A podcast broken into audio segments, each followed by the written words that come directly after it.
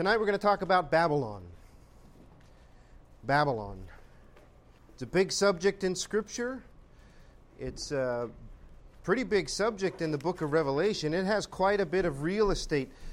You've got two chapters full of letters to his churches, and you've got two chapters that deal with the judgment on Babylon. Now, that should say something to us. You have two whole chapters dedicated to this. And these are chapters 17 and 18. And so, what I want to do, and it, it's, it's important enough that we'll kind of slow down a little bit and just kind of give some background and try to get an understanding to who or what Babylon is. But it's important enough that we pay attention and we get what's being said. Um, why the judgment on Babylon is so important. As we'll look into chapter 17, chapter 18, you're going to see Babylon described a couple of different ways. In one way, she is depicted as a woman. And in another chapter, chapter 18, she is depicted as a city. Um, there's a reason she's symbolized in these two ways. And so let's, let's kind of get a feel for what we're going to be looking at, why, uh, at how John is shown who Babylon is, and then we're going to start going through some other places in Scripture to get, kind of get an idea before we come back here. So if you're in Revelation, look at chapter 17. And just look at verse 1. We're going to kind of skip around, look at a couple verses here, get a feeling for what's going on, and, and uh, then we'll go from there. Revelation 17 and verse 1 says, And there came one of the seven angels which had the seven vials, and talked with me, saying unto me, Come hither, and I will show thee the judgment of the great whore that sitteth on many waters. Oh, that's some pretty strong language. Right from the get go, you're given a taste, you're given a, a, a feeling of, of what's going on here. It's not a vision of the bride, right? It's not a vision of the woman that's clothed with the sun you already know you're going to be looking at something filthy, something disgusting, something abominable in the sight of God. Verse 2 With whom the kings of the earth have committed fornication, and the inhabitants of the earth have been made drunk with the wine of her fornication. So he gets carried away, and he sees this woman, verse 4, arrayed in purple and scarlet, and decked with gold and precious stones and pearls. Again, I, I think I mentioned this when we were here some weeks ago. It sounds pretty, right? But in the reality, if you think of it, it's rather disgusting. When it's compared to another woman in Scripture, one who is clothed in fine linen, clean and white. You could take this woman here and contrast her with the bride of Christ, and you see a, a very marked difference. Verse 5 And upon her forehead was a name written Mystery Babylon the Great, the mother of harlots and abominations of the earth. And I saw the woman drunken with the blood of the saints and with the blood of the martyrs of Jesus. And when I saw her, I wondered with great admiration. So we see this woman as portrayed as a prostitute. We get her, get her name. Her name is Babylon, the mother of all abominations, right? Or the mother of harlots and abominations. And we see that she's drunken with the blood of the saints. She has a golden cup in her hand that we should uh, assume is full of the blood of the saints. And again, you see, now we're given this description in contrast to the bride of Christ, and it's already showing us this is something disgusting. I'll just say it now, and then we'll come back and um, explain it later the depiction of the woman and the description of the woman and naming her Babylon is to show the religious side of things, the religious abomination, the religious uh, fornication, the religious disgustingness that's going on. If you go over to chapter 18, we get a different picture. Actually, chapter 17 and verse 18 says, And the woman which thou sawest is that great city which reigneth over the kings of the earth. So now we get a different picture. Not only is she just a woman, now she's also described as a city which reigns over the kings of the earth. This city that has power over kings. We get told now of destruction there in chapter 18 and verse 2 Babylon the Great is fallen, is fallen, has become the habitation of devils and the hold of every foul spirit in the cage of unclean and hateful birds. So this city is facing destruction.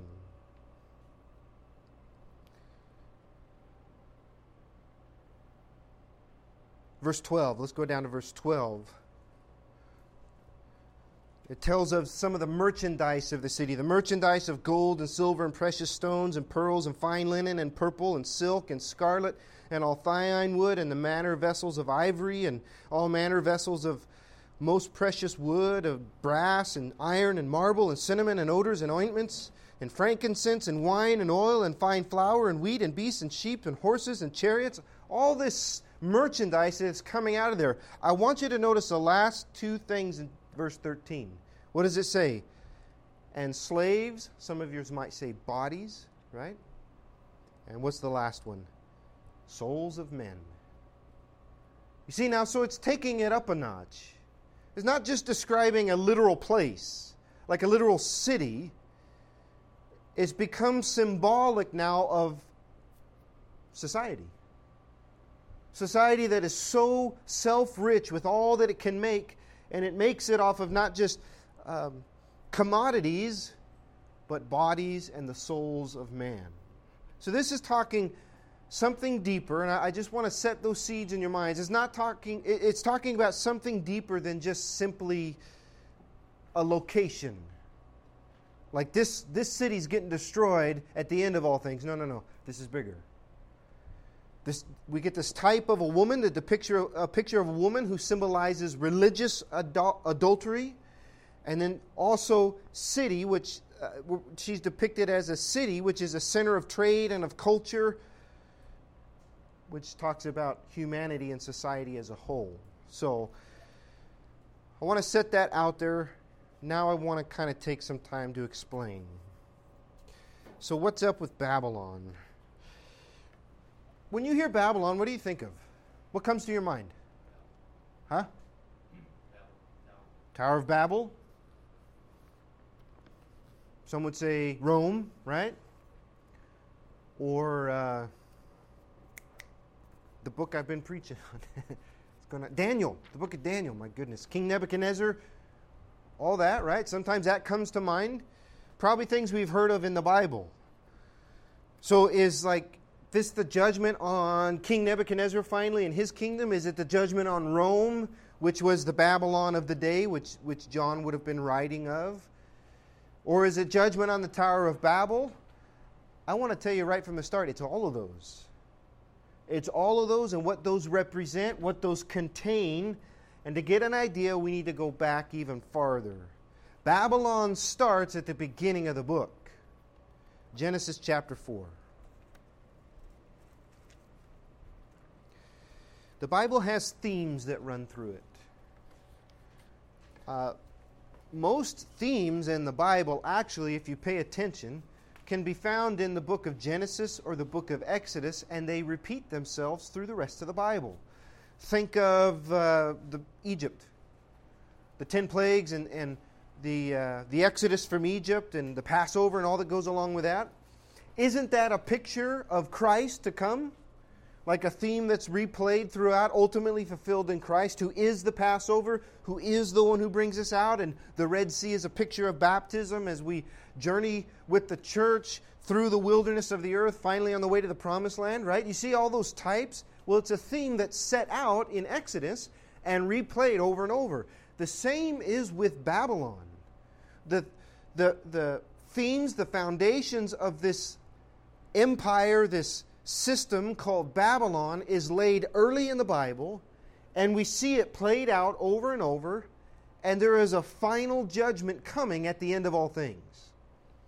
So I want to take some time and kind of put some things down there that will help you to understand how big this is. Revelation 17, Revelation 18 should be chapters that bring us joy because finally God's going to judge him. God will have his judgment over Babylon, finally. Now we need to see why that is so important. So, Genesis chapter 4. Cain and Abel, right? At least that's what the title in your Bible says. If you begin to read, you'll, you'll see this is the account of Cain and Abel. So let's see some seeds here that are started. Chapter 4 and verse 1 Adam knew Eve, his wife, and conceived and bare Cain. He said, I have gotten a man from the, earth, from the Lord. And she again bare his brother Abel, and Abel was a keeper of sheep, but Cain was a tiller of the ground. And in the process of time it came to pass that Cain brought of the fruit of the ground an offering unto the Lord. And Abel he also brought of the firstlings of his flock and of the fat thereof.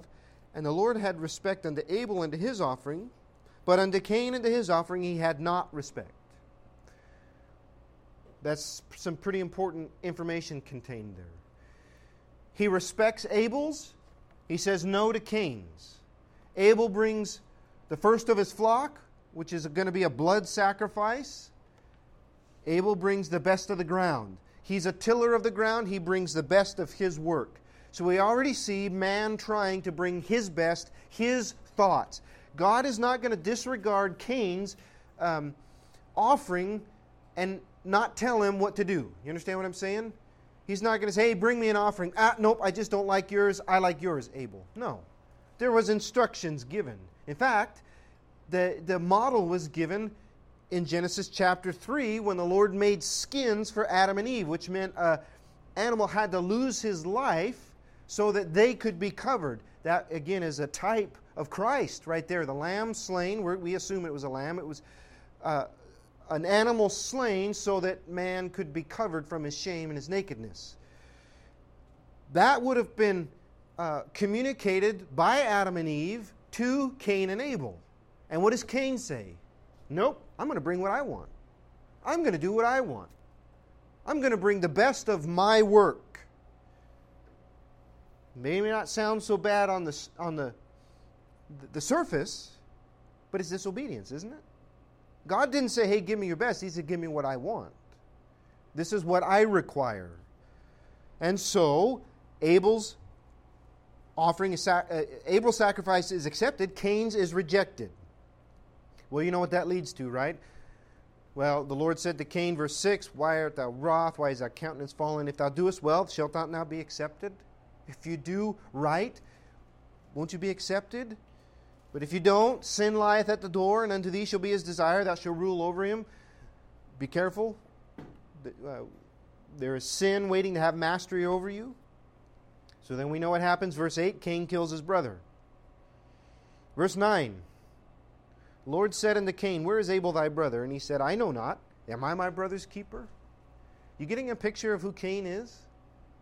I'm going to bring what I want, what I think is fine to the Lord. I'm going to be mad about it, and this guy, I'm going to kill him because I'm jealous or I'm angry at him. And when the Lord comes asking, What am I my brother's keeper? I worry about myself. There's pride, there's self centeredness there. Verse 10 the Lord says, What hast thou done? The voice of thy brother's blood crieth to me from the ground.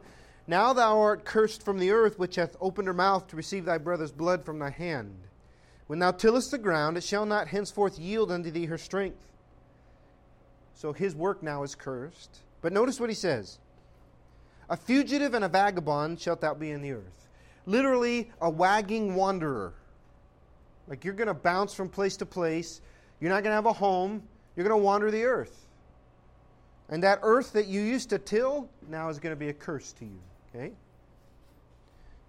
Again, let me stress what the curse on Cain was from the Lord a fugitive and a vagabond, a wandering wanderer. Verse 13 And Cain said to the Lord, My punishment is greater than I can bear. Behold, thou hast driven me out this day from the face of the earth, and from thy face, face, ooh, from thy face shall I be hid, and I shall be a fugitive and a vagabond in the earth, and it shall come to pass that everyone that findeth me shall slay me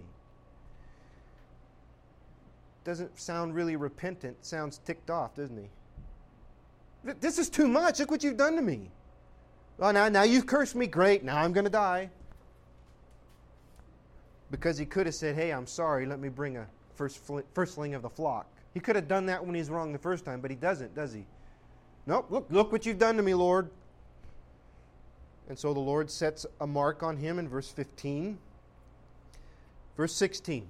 Check it out now. And Cain went out from the presence of the Lord and dwelt in the land of Nod on the east of Eden. Verse 17. And Cain knew his wife, and she conceived and bare Enoch. Okay, now,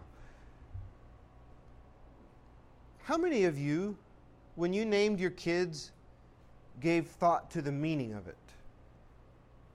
We did, quite simply because there was somebody pregnant at the same time who lost a child that would have been the same age as Matthew. And that was the first child, and I thought, oh man, I, I, I wanted a boy, and you know, what are we going to name him? We need a strong name. And something like that happens, then you get to the point you don't care if it's a boy or a girl, you just want to hear a heartbeat when you go in for the next uh, um, ultrasound. So, once we knew the sex of the baby, we, we started thinking actually of the meanings of names. And Matthew, Matthew means a gift from God. And that's, that's where our hearts were. This is a gift from God that he's healthy, he's alive, and we're going to be able to meet our baby boy. Uh, so we put thought into meetings. Sometimes we don't. Sometimes we f- listen for that cute name, right? Like what's going to sound cute? What's going to be the cool nickname that goes with the name? Some, some parents put a lot of thought uh, into the name, some don't. Biblical names are really um, a neat study. Now, you can kind of go way overboard and get really weird with it, but the, the way that people would name their, their, their kids, like uh, Mishael, who is like God. Or, um, oh, it's all flying out of my head. So they would include the name of God in their name. So Isaiah, Jeremiah, Daniel, uh, El or Ah had the name of the Lord. It was usually talking about his attributes. So they would name their kids things that gave praise to the praise to God. In fact, we're going to come across that um, phrase actually in verse 26. Look in chapter 4 and verse 26. To Seth there was given name, uh, there was also born a son. He called his name Enosh. Then men began to call upon the name of the Lord. The correct would be to call themselves after the Lord. They began to take the Lord's name and, and put it in, in their names. If you look into the na- meaning of people's names, you start to get a picture for what's going on. Cain, or Cain, names his son Enoch. You know what Enoch means? It means dedicated or uh, um, initiated, like a brand new start. You know, Eve names Cain Cain, and it says, I've gotten a man from the Lord. Wasn't there a promise given to her that her seed would crush the head of Satan? And so her firstborn, I've gotten a man. He's going to be the one very quickly shows he's probably not going to be. and you know what Abel's name is? Hebel. You know where you know what else that is translated as in the book of Ecclesiastes? Vanity. Nope, it's not going to be that. Poor Abel had a, bad name. But you, you see how these circumstances could work themselves into, name, into names? Cain names his first son Enoch. Like we're going to start over. And notice what he does. Cain knew his wife, conceived, bare Enoch, and he builded a city. And called the name of the city after the name of his son, Enoch. Hmm. He built a city, literally a place that is guarded. Why would he do that? I ain't going to be a vagabond. I ain't going to be a fugitive. You're going to say, I'm going to wander, wander around this earth? No In fact, here's what I'm going to do I'm going to have my first son, I'm going to build a city, and I'm going to plant my family right here. Curse me if you want, God. It ain't going down like that. He builds a city, a place to stay when the curse upon him was you're going to be a wandering wanderer, a fugitive, a vagabond.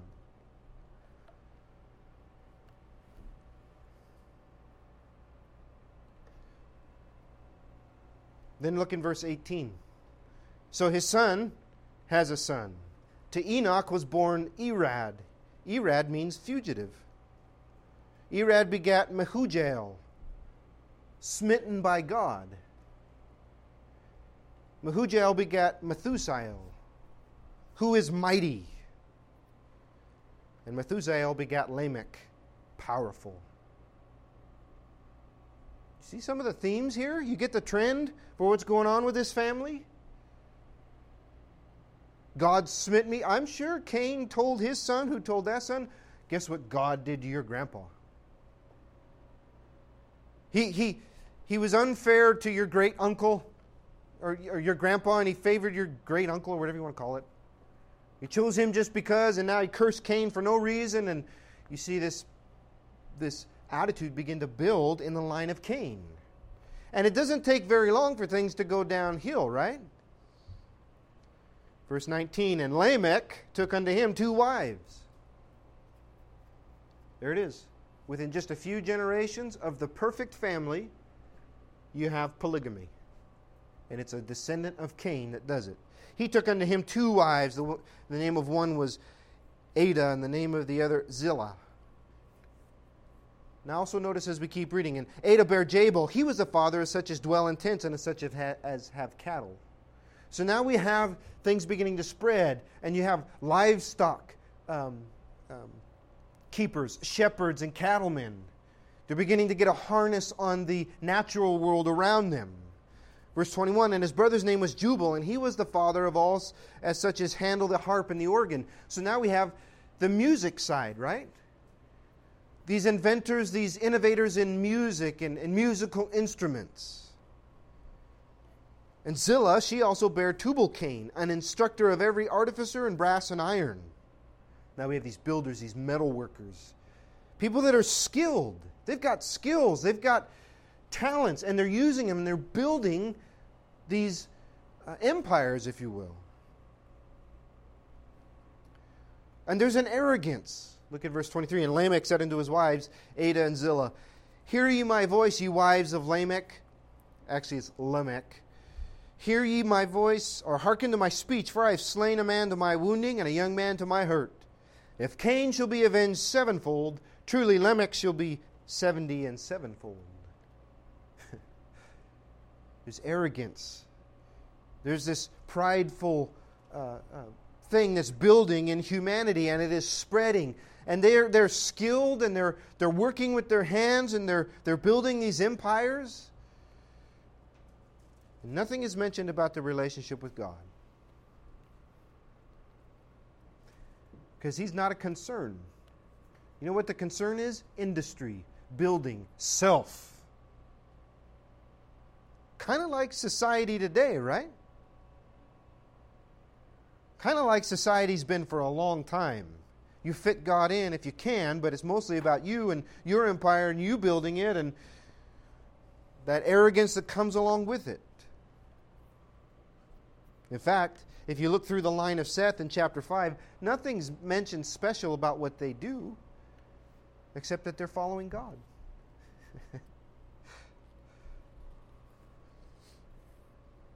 Anyways, this perpetuates itself. You see it starting right there this attitude, this building of society, this arrogance, this, this just, just uh, pride that's in society. That continues until chapter 6. It perpetuates until chapter 6. And what happens in chapter 6? Flood, judgment. Judgment comes. Look in verse uh, 5, chapter 6 and verse 5. And God saw, as he looks on the world, God saw that the wickedness of man was great in the earth, and that every imagination of the thoughts of his heart, I, I love that phrasing. Every imagination of the thoughts of his heart. It's like he's consumed with all this, is what? Was only evil continually. That's, that's a bad state. And let me, let me just say, I think we're there as humanity. The more things go on, I, it's like we're inventing evil things, right?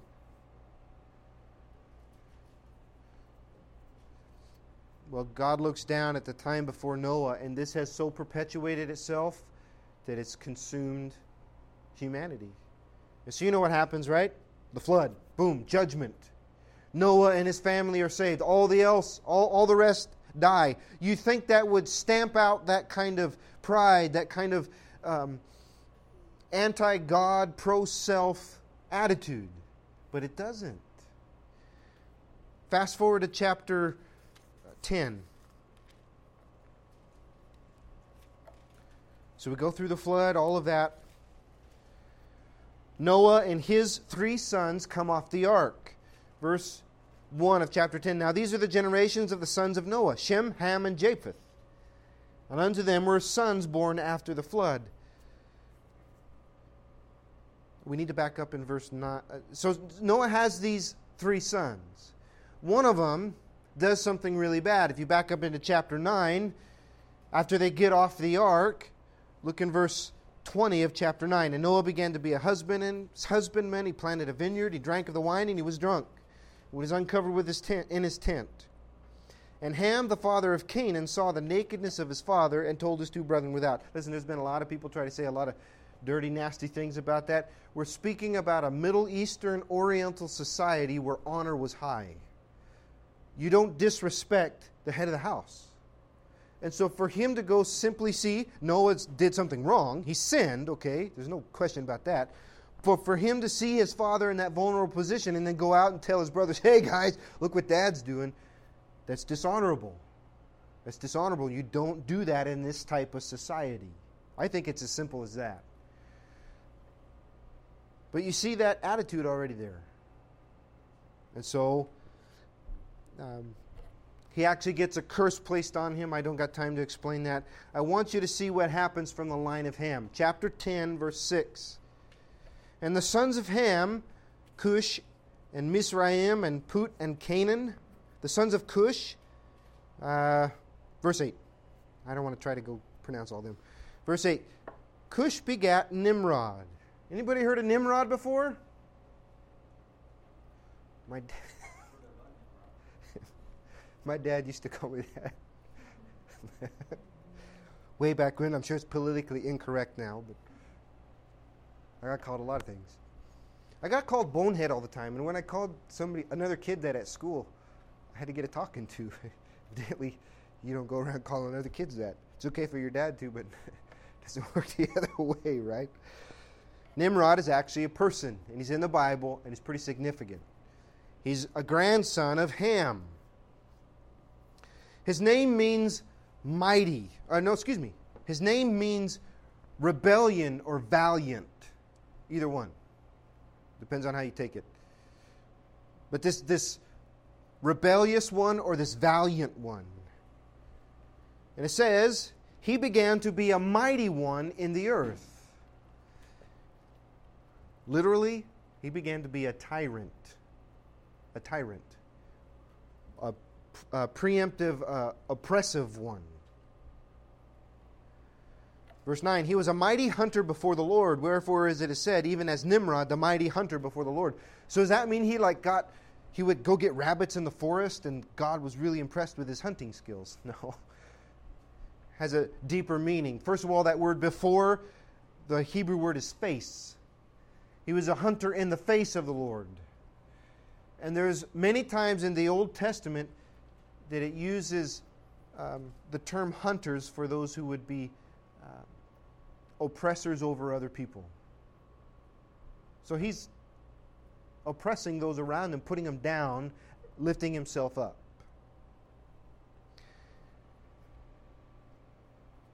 That's just right off the ark.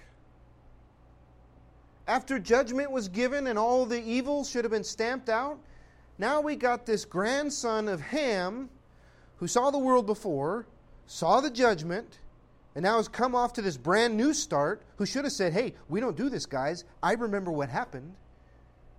And now we got his grandson going around who's being a tyrant, pushing other people down. Not only that, verse 10 In the beginning of his kingdom was Babel. That's not a different place.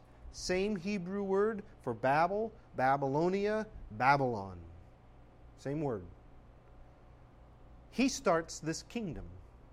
The beginning of his kingdom was Babel and Erech and Akkad and Calneh in the land of Shinar, where Babylon would come to rest, King Nebuchadnezzar's kingdom, and where something else is going to be put there, and just as we'll see in just a moment. Not only that, verse 11, out of that land went forth, or he went forth from that land to Ashur and built Nineveh. Another word for Ashur, Assyria.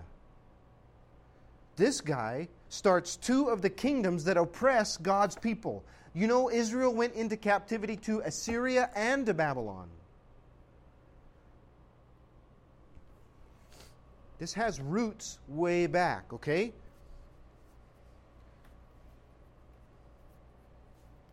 Way back. So he starts his kingdom. And it manifests its. The, the, the best picture we can probably get of it is in the next chapter, the Tower of Babel. So let's, let's look at that for just a few minutes and we'll be done. Chapter 10 tells you how everything disperses. It's called the Table of Nations, if you've ever heard of that. It tells you where each of Noah's sons' family go. Some go to the coast, some go to east. We know that Ham's family goes to like the land of Canaan and Shinar and all that in that general area.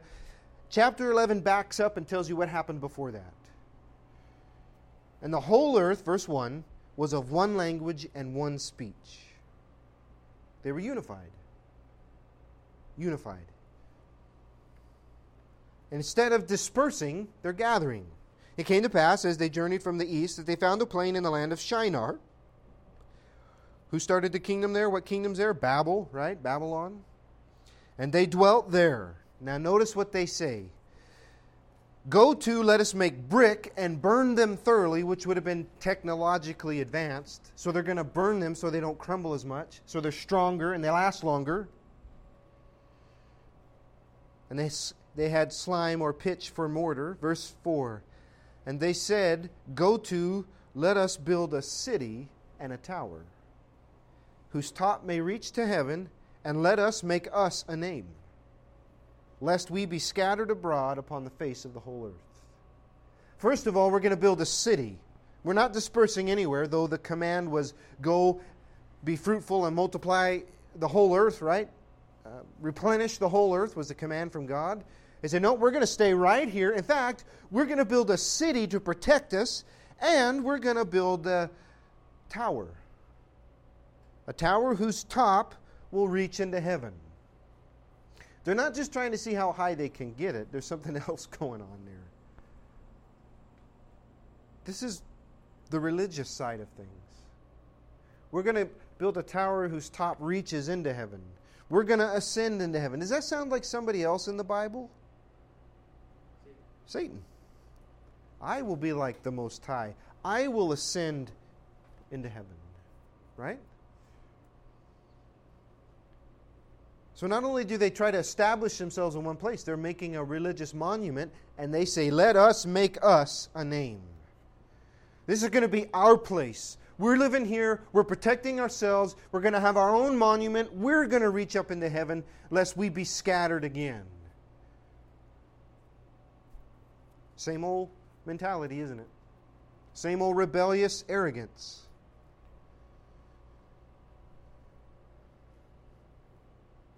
This is human pride manifested again. We're going to build this, we're going to do this. Well, you know what happens, right? God comes down. In fact, yeah, he says, Let us go down and see this tower. Evidently, it wasn't very high if God is in heaven and he can't see it. Let's go down and see that. And he comes down and scatters them. You're going to do what I want you to do. And poof, scatters them, and then we get dispersion. We have that right there in the start of the book in Genesis to show us this is man trying to build himself, elevate himself. Cain does it through his line. It starts right up after the flood. And from Babel, it just continues. And you know what? That story is replayed over and over. Man builds himself up, God humbles. Man builds himself up, God humbles. The next time we come across is in the book of Daniel. When Nebuchadnezzar has this kingdom and he lifts himself up, right? Look at all that I have made. What did God do? You're going to become like a beast, and you're humbled. And then a new kingdom comes up. God brings them down. You see how it replays itself over and over? Man is always lifting himself up to be against God. Not just in society, but religiously as well. And that plays over and over and over throughout the Bible. At the time that John writes Revelation, that would be descriptive of Rome. Caesars were worshiped as God. they could declare themselves to be God. And so you had to pay tribute to Caesar. If you didn't, you lost your life. And that's why Nero hated the Christians so much. That's why he used them as human lamps on his streets because they would not bow. That is man lifted up in pride, not only as a nation, Rome and all its great reach of the Roman Empire, but also religiously. And what did God do to Rome? Squashed it and brought it down. All these times are ultimately uh, types of what is to come because man, from the very get go, has sought to further himself and build himself not only um, as a society at the expense of everyone else, but religiously against God. And there's coming a day in Revelation when God says, Enough, it's over. Babylon will fall, and it will fall fully and finally. See, this has been a long time coming. It's not one specific nation. Some people look at Revelation and they say, oh, that's when the Catholic Church is judged. It's more than that, it's bigger than that. That's when the city where the Antichrist is judged. It's so much bigger than that. It's all of human pride is going to be judged. All of human religion and anti God sentiment, all that. God is going to have his final say, and it's going to be brutal. So this will be a long time coming.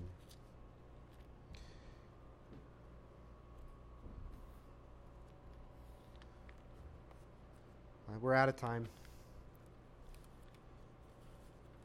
I think we'll go ahead and end it there, actually. I hope. Uh, hope that sets some seed in your mind and, and kind of gets a foundation laid for you as we're going to go on in, in the next couple chapters. This is this has been a long time coming. It's God's judgment against false religion. It's God's judgment against man's pride. And so, what beginning next week, we'll take a look and see what uh, the Bible has to say in Revelation. So, for those tuning in, we'll see you Sunday at 10.